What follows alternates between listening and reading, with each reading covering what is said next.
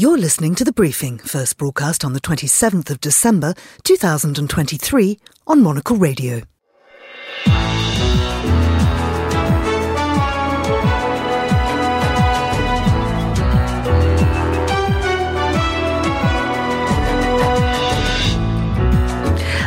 And welcome to The Briefing, broadcasting to you live from Studio One here at Midori House in London. I'm Georgina Godwin. Coming up on today's programme, we'll get the latest from Israel and Gaza. Then, I am delighted to announce that the winner of the Booker Prize 2023 is Prophet Song by Paul Lynch. We'll look back at literary highlights from 2023 and we'll look ahead to what 2024 might hold for Donald Trump. We'll have a rustle through the papers and finally, we pay tribute to a great friend of Monocle. I joked, um, the kids joked with me. I said, "Oh look, they said I invented avocado toast," and one of the girls said, "Hey, Dad, you, you know, you didn't invent penicillin." That's Australian chef Bill Granger, who's died at the age of 54. All that right here on the briefing with me, Georgina Godwin. Let's begin today's programme in the Middle East. James Rogers is a former correspondent in Gaza and the author of Headlines from the Holy Land, reporting the Israeli Palestinian conflict. James, many thanks for, for joining us. Can you bring us up to speed on what's been happening in Israel and Gaza over the last few days? Well, not surprisingly, Georgina, um, both sides are saying that uh, they're continuing to uh, see people killed. Um, Israel is now saying it's had 166 soldiers killed. It's a, a, colossal number of losses for them, but of course, it is uh, dwarfed by the number of Palestinians killed now. Authorities in Gaza are now putting that at 21,000, uh, including 241 in the last 24 hours. Um, and you know these descriptions from the World Health Organization describing Gaza as a bloodbath now. Another official there saying uh, that they estimate that the uh, health system in Gaza is functioning at only uh, 20% of what it was 80 days ago. 80 days ago, of course, being just before this war began on October the 7th. So, uh, very little signs of things to be optimistic about. And despite continued efforts, um, uh, to try to uh, put another ceasefire in place. There's no sign that either Israel or Hamas uh, is willing to do that at the moment. We understand there's been renewed violence in the West Bank. Yes, there's been renewed violence in the West Bank. I mean, nothing like on the same scale as there has been in Gaza over the last few weeks, of course, but uh, reports of six people killed in Tulkarm overnight in an Israeli strike. But I think probably the significance of what's happening there was referred to by the Palestinian president Mahmoud Abbas, who's given his first television interview since the war began, uh, given to Egyptian television. And he is warning that the West Bank uh, could explode, uh, as he's been quoted. This obviously hugely significant because one of the major concerns, besides the, the humanitarian and, and tragedy that's unfolding in Gaza um, and the continued threat to both Israeli and Palestinian lives, um, the big concern, of course, is whether whether this conflict will spread um, beyond the immediate area. Mm. Area and of course that would probably happen first um, in the West Bank, uh, the other occupied Palestinian territory, and so I think there's a, there's great concern um, amongst the uh, the Palestinian Authority who run that. Of course, Gaza is run uh, by Hamas and has been for for more than 15 years now. Um, division of Palestinian Authority in the two occupied territories, but I think big concerns there, uh, as indeed, of course, there are about um, you know uh, uh, airstrikes. Uh, Israelis supposedly carried out an air strike uh, on Syria, and also, of course, those attacks in the Red Sea that are disrupting shipping uh, and causing you know problems um, on to the wider world. Yeah, and from Hezbollah in Lebanon too. That's right. I mean, I think this is a big concern, and at the moment, it's not easy to see how um, this uh, conflict can be contained. Even if, if Hezbollah, as far as one can tell, over the last few weeks, um, are not looking to have a wider confrontation with Israel at the moment. Israel, one imagines, too, um, the Israeli army and other military forces, um, very, very, very much occupied with what is happening in Gaza and, of course, on the West Bank too. So they will not necessarily want uh, to seek a widening of the conflict, but of course um, the fact that the parties don't necessarily want conflict sites to widen is not a guarantee that that won't happen. Mm. Has the United Nations resolution had any effect on the ground? It doesn't seem to have done so so far. I mean, that's no surprise. Israel's relations with the United Nations have often been fraught and probably are at an absolute all time low at the moment. So, after that resolution, which we had on the 22nd December, um, calling for um, immediate, safe, and unhindered delivery of humanitarian aid. That's, of course, you know, if you can imagine what I don't think any of us can really imagine what Gaza is like. You know, if not even the hospitals are functioning when so many people are being killed and wounded every day, and there's only a fraction of, of the medical system working. Um, people are, of course, as well desperately short of food and water. People have had to leave their homes. The majority of the population of Gaza have to, had to leave their homes. Um, many of them, you know, had to move again, even from the places that they they were moved to. And while Israel says to uh, the civilian population they should seek places of safety, it's really, really difficult to work out where uh, that might actually be in the Gaza Strip at the moment. So there's no sign, of course, despite this United Nations resolution, uh, that this uh, that, that, there's been a big difference in the situation of moving aid in. And of course, the Secretary General of the United Nations, Antonio Guterres, said himself that the real problem uh, is the ongoing military action. And there's no sign of that abating, as the, as the Israeli Prime Minister Benjamin Netanyahu has made very clear in the last few days. Mm. Now, Bethlehem is usually the centre of Christian celebration at this time of year. Can you tell us how Christmas was marked there? Well, I think it really was hardly marked at all. I think I think the people there, um, a lot of uh, you know, there's a lot of tourist groups that come all over the world. I've, I was in Bethlehem um, uh, on Christmas Eve uh, during the second Palestinian Intifada or uprising against Israel. It's, it's, 20 years ago now, but they described that then as Bethlehem's saddest ever Christmas, and I'm quite sure that that's something which has been surpassed this year. Um, you can imagine, you know, tour- Christian tourist groups come from all over the world in a normal year. This is very, very far from being um, a normal year, and I think you know reports from there are saying that. Um, the tourist shops, uh, you know, and the tour group, uh, the tourist uh, guides have decided that they won't, you know, not least because of the cancellations of people who are worried about travelling to the region because of the security situation. Uh, it seems to have been very, very, very far from a normal Christmas, and, and I, I, dare to say probably very much the saddest Christmas that that, uh, that town has ever seen. Uh, and finally, James, how secure is Benjamin Netanyahu's position? Well, it seems that um, the majority of the Israeli population really to a large extent, you know, point out that what happened on October the 7th and subsequently was on his watch. His big political strategy for the country, you know, in his many, many years as prime minister, has been to provide security for Israelis, and that failed with colossal loss of life. I think one gets the impression from media reports from their own public opinion that um, Many would like him to go, if not now in the middle of the war, then certainly afterwards. But um, as far as one can tell, Mr. Netanyahu has no any no intention of doing any such thing. So, at the same time as he's fighting um, a war against Hamas, he is he, he is his, he seems to be increasingly um, unpopular uh, domestically too. James, thank you very much indeed. That was James Rogers. And now here's Sophie Monaghan Coombs with the day's other news headlines. Thanks, Georgina. Sweden is one step closer to joining NATO after the Turkish Parliament's Foreign Affairs Committee gave its consent to the Nordic countries' membership yesterday. Now, the accession bid will need to be approved in the Turkish Parliament's General Assembly, but there is no set date for this yet. The government of the Democratic Republic of Congo has banned protests that have erupted in the capital against the outcome of last week's presidential election. Partial preliminary results suggest incumbent President Felix Tshisekedi is well ahead in the vote. At least 10 people have died in Australia after severe thunderstorms battered the country's eastern states over the Christmas holidays. Authorities have confirmed that tens of thousands of households are still without power. And US Secretary of State Antony Blinken will travel to Mexico today in a bid to stem a surge of migrants reaching the US southwestern border. Both countries are facing strong pressure to reach an agreement as the crisis continues to worsen. Those are the day's headlines. Back to you, Georgina. Thanks, Sophie. Well, let's continue now with today's newspapers, and I'm delighted to be joined in the studio by the author and political journalist Terry Stiastny. Happy Christmas, Terry. Happy Welcome Christmas back. Um, we are going to start off with uh, good news for Ukraine, bad news for Russia. This is uh, the story of uh, a Russian ship being hit in Crimea.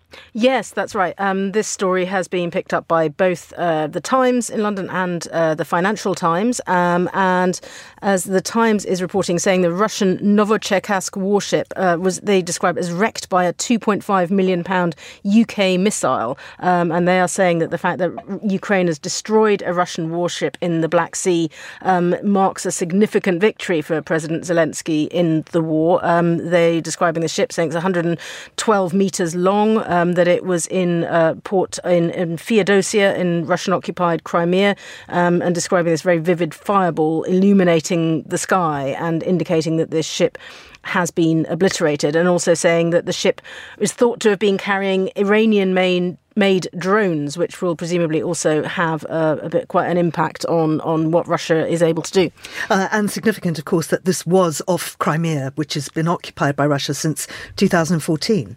Yes, um, that's right. So you know, this uh, these articles are saying that you know this is making they've made a significant dent. Ukraine has made a significant dent in the Russian Black Sea fleet uh, towards the end of the year, and it's sort of it's calling it again the latest sign that Ukraine has shown some momentum, particularly in in this type of uh, of attack against against the Russian fleet, whereas the the Russians are downplaying this and saying that well the ship has just only just slightly been damaged um, and not not destroyed, as the Ukrainians are, are saying. Mm.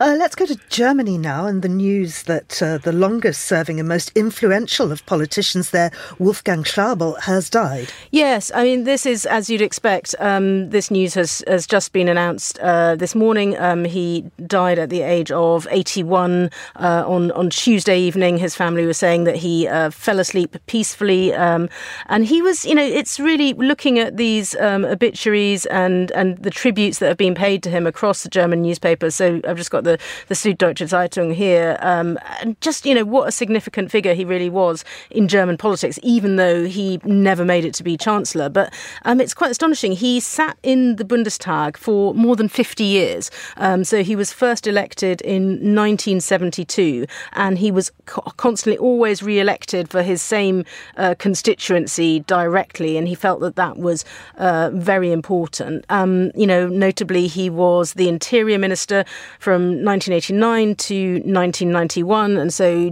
do, during that he oversaw German unification on a sort of interior ministry level, which was obviously you know, huge. He was a, a Christian Democrat, um, and he survived this uh, assassination attempt in in 1990, and after after that, you know, it was a really, you know, people were really, really shocked by that um, at the time. And you know, he he survived a stabbing. He was in a wheelchair for the rest of his life, but he that didn't let that interrupt uh, his political career. You know, he was leading the CDU. He was a, again, he was a minister. He was a finance minister uh, during um, the sort of debt crisis and stuff. And you know, uh, yeah, interior minister, finance minister again, and then carried on uh, even as um, president of the Bundestag. So you know, just somebody who in German politics was kind of was kind of always there. Yeah, absolutely. Well, speaking of grand old men of politics, Winston Churchill apparently loved a pint of champagne.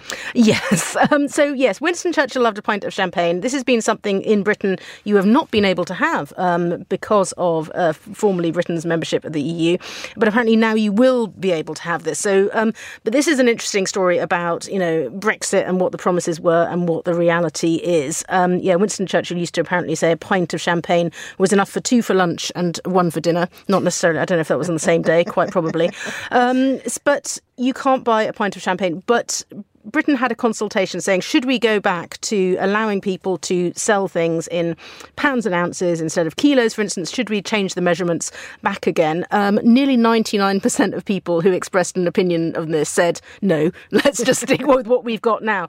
Um, but the government, in a sort of bid to make people a bit happier about this, or the 1% of people who, who uh, did want this uh, and bothered to respond to the consultation said you will now be allowed to buy wine in 200 millilitres, 500 millilitres, and 568 millimetres, which is roughly speaking a pint, because apparently you can't now. Now you can only buy a half bottle or a full bottle. So one of these big uh, Brexit opportunities apparently the chance to buy a pint of wine. But the trouble is, as the Guardian reports here, um, getting people to make a pint-sized bottle, particularly of champagne, for presumably presumably a very small market in Britain for different size wine bottles, is going to be a lot easier said than done. Um, and there's a great line here. Uh, so, one English winemaker told The Guardian, No one is going to make a pint sized bottle, said one English winemaker who asked not to be named because the debate about imperial measures was so toxic. In order to make a pint sized bottle, you're going to have to invest a huge amount of money. It's a silly measure. Yeah, absolutely. Uh, and there's a great line too from uh, Sarah Olney, who's the Liberal Democrat MP for Richmond Park and the party's Treasury spokesperson. She says, Is this really the best this Conservative government can offer? Instead of fixing the crisis in our NHS, cleaning up our rivers, and tackling crime, the government's been spending its time developing plans to introduce a new bottle of wine size. You couldn't make it up. Absolutely. Terry Stiastny, very many thanks for coming on. This is The Briefing on Monocle Radio.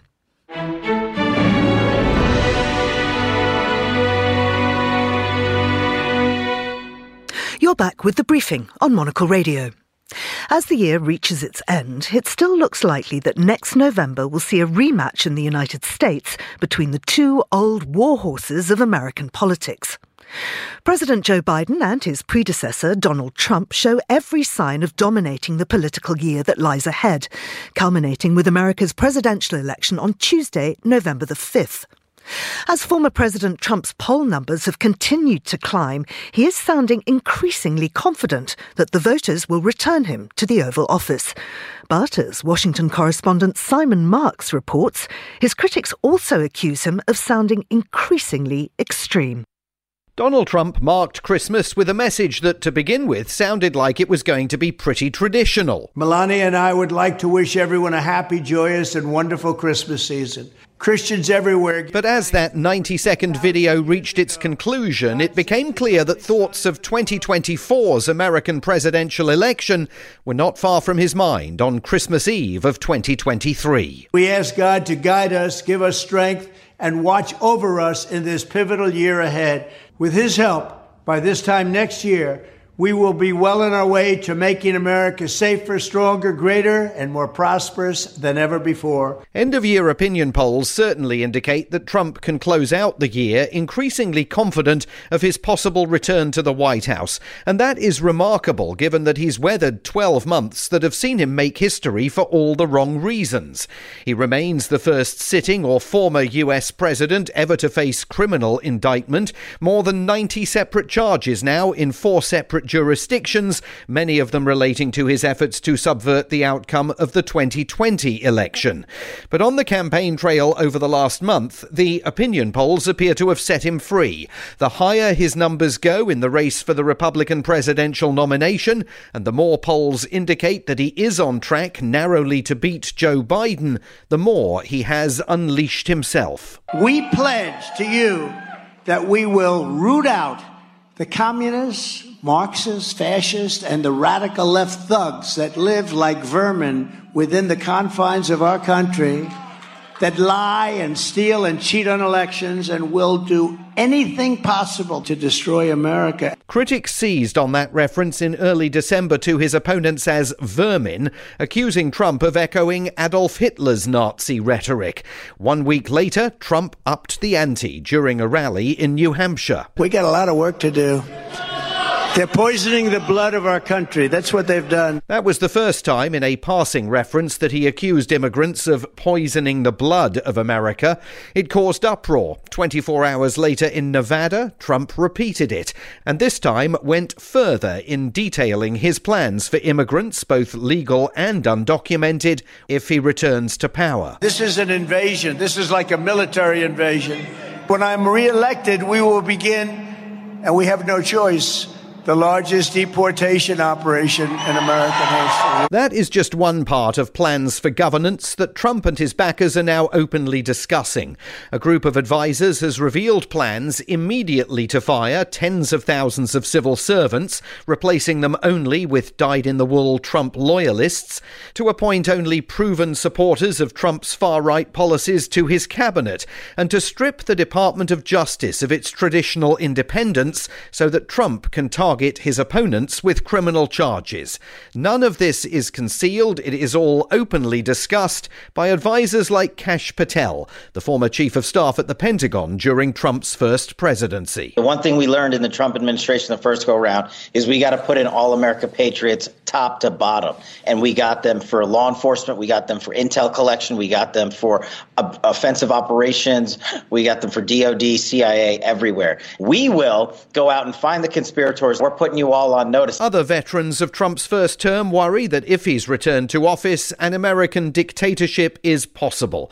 Mark Esper was defense secretary from 2019 until he was fired in 2020 after publicly criticizing Trump's leadership. You know, eventually it culminated in June of 2020 when he wanted to deploy active duty troops on the street of Washington, D.C., and, and suggested actually that we, we shoot Americans in the street. So that's kind of more what you'll see this very hyper aggressive behavior. He spoke there on MSNBC. When Trump appeared at a televised town hall meeting in Iowa in early December, he joked that he would only be a dictator on day one of his second term. But his critics remain deeply concerned, and one group of moderate Republicans has released a TV advertisement urging the country to heed the risks that lie ahead. This isn't hyperbole. A vote for Donald Trump uh, may mean the last election that you ever get to vote in. This is an exaggeration. He's a threat to democracy. This is Donald J. Trump. He caused an insurrection at the Capitol. And sorry to ruin your Christmas, but he's running again. This guy is openly running as a wannabe dictator. The alarm is going off. Everyone needs to wake up. We have a choice between protecting our democracy or letting Trump destroy it. The man set to be the Republicans' standard bearer in 2024 is unbowed. Last Friday, he appeared on the Hugh Hewitt program on the right leaning Salem News Channel. Your critics keep saying, oh, he wants to be Hitler. He's talking about poisoning our blood. He's trying to be a Nazi. How do you respond to these people? First of all, I know nothing about Hitler. I'm not a student of Hitler. Uh, I never read his works. They say that he said something about blood. He didn't say it the way I said it either, by the way. It's a very different kind of a statement. As the new year begins, the country will immediately focus on the caucuses and primaries that could see Trump lay claim to the Republican nomination within the next 12 to 15 weeks. For Monocle Radio, I'm Simon Marks in Washington. Many thanks there to Simon. You're listening to The Briefing on Monocle Radio.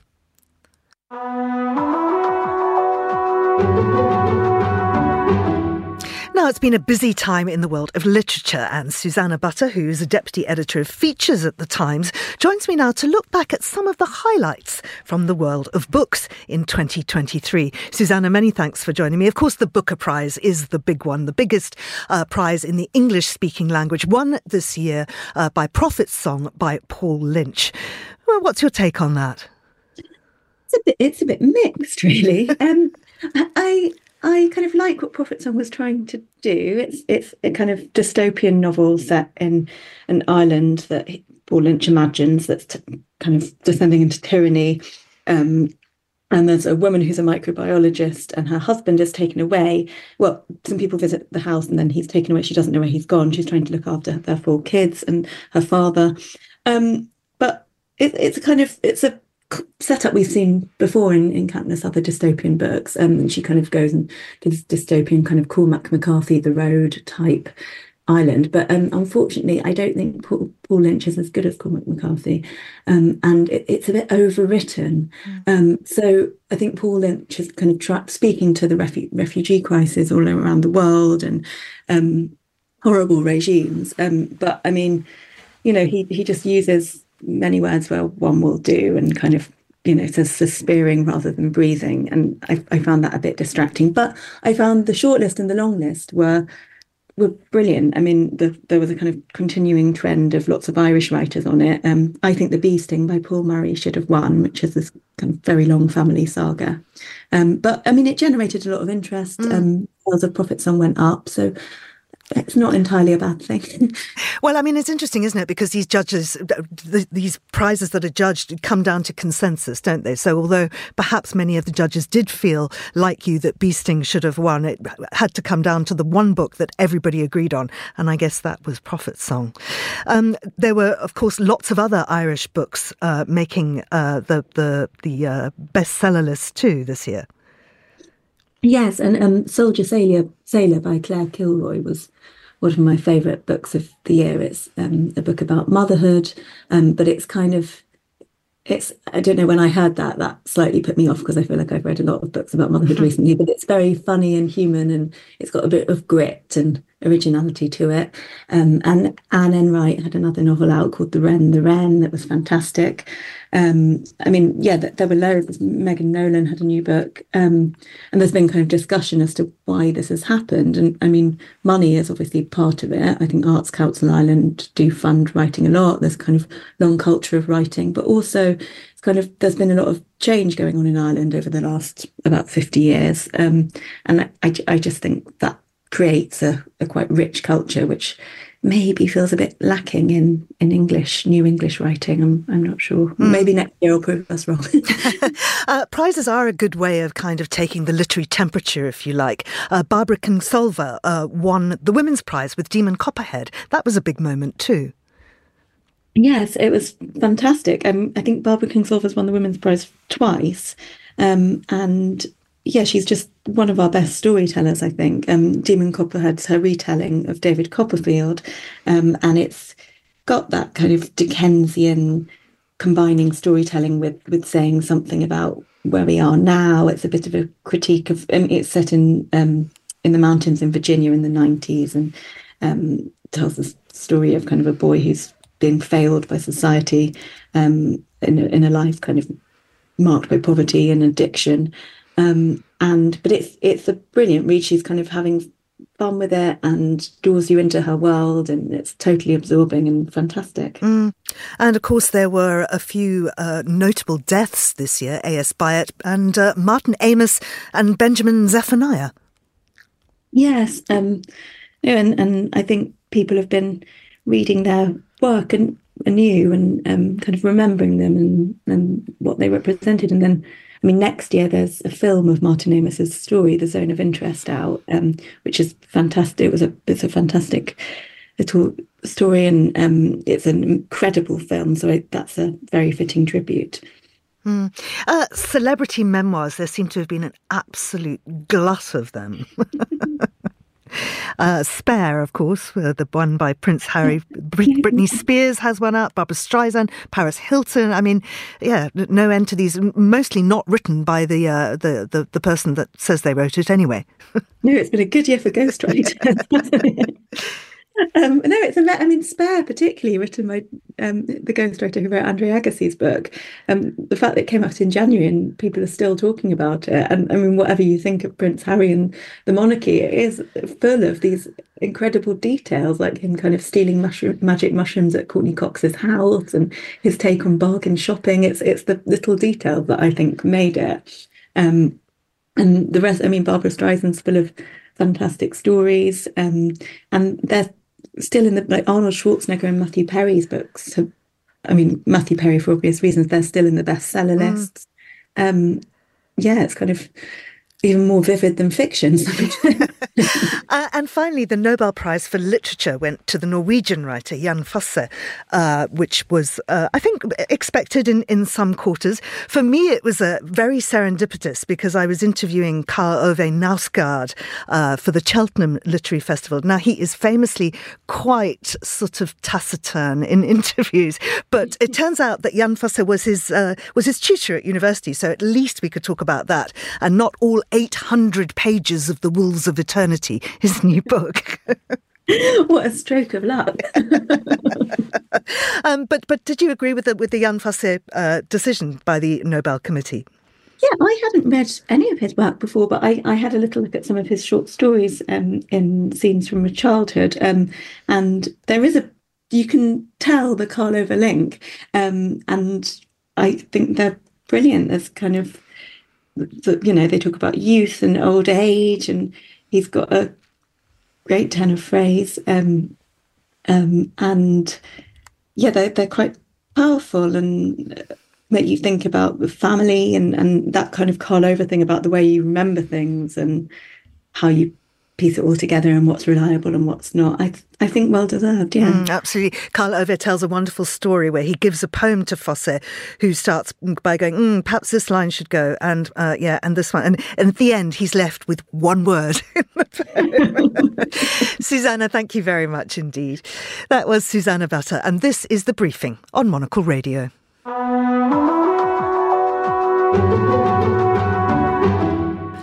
Tributes from around the world have been pouring in for the Australian chef Bill Granger, who's died at the age of 54.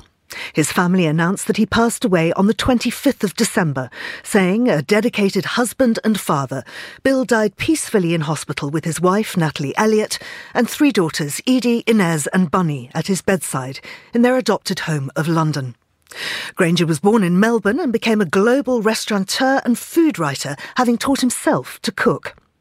He's remembered as the person primarily responsible for the global popularity of avocado on toast and pioneering a distinctive style of Australian brunch through his global restaurants Bill's and Granger & Co. Granger dropped out of art school in 1993 and moved to Sydney, where he opened his first restaurant, Bill's, in Darlinghurst. In 1999, he and his wife launched their business globally, which eventually encompassed 19 restaurants in Australia, the UK, Japan, and Korea. Granger wrote 14 cookbooks, including Australian Food and Feed Me Now, and made five television series. In January, he was awarded the Medal of the Order of Australia. In 2020, I went to his home in London, where he cooked me scrambled eggs with truffle, and we discussed his status as the inventor of avocado toast. Yes, it's always, I mean, food, I mean, it's not rocket science. It's, I joked, um, the kids joked with me. I said, oh, look, they said I invented avocado toast. And one of the girls said, hey, Dad, you, you know, you didn't invent penicillin. it's okay, yeah, fair enough. so I think it is food, it is scrambled eggs. And all it is is about having a bit of fun. And for me, food is about making customers happy. I'm not the kind of cook, and there's nothing wrong with it, who sees their own personal expression. I don't do that. I do food I know my customers will like. Mm. And I think of every customer because I think of my family or my friends or different sorts of people that I know, the staff members, their family, and try to make something that appeals to everyone. I'm not trying to exclude anyone, you know, whether it's with a wildly, um, you know, exotic ingredient or having to get people to ask what everything is, um, yeah. which is a lot easier now with Google. But you know, trying not to intimidate people because I'm, you know, a kid from the suburbs of Melbourne, and I remember going into those fancy restaurants or anywhere, and I don't like. I think that old idea of exclusivity feels kind of dated. Yeah. Um, I just don't know if we need to make people feel bad because they don't have the knowledge of food, or they're not smart enough, or they're not dressed properly, or they don't feel. I mean, that feeling out of place. I think is there's no place for that in hospitality, and I don't, or for the hospitality I do.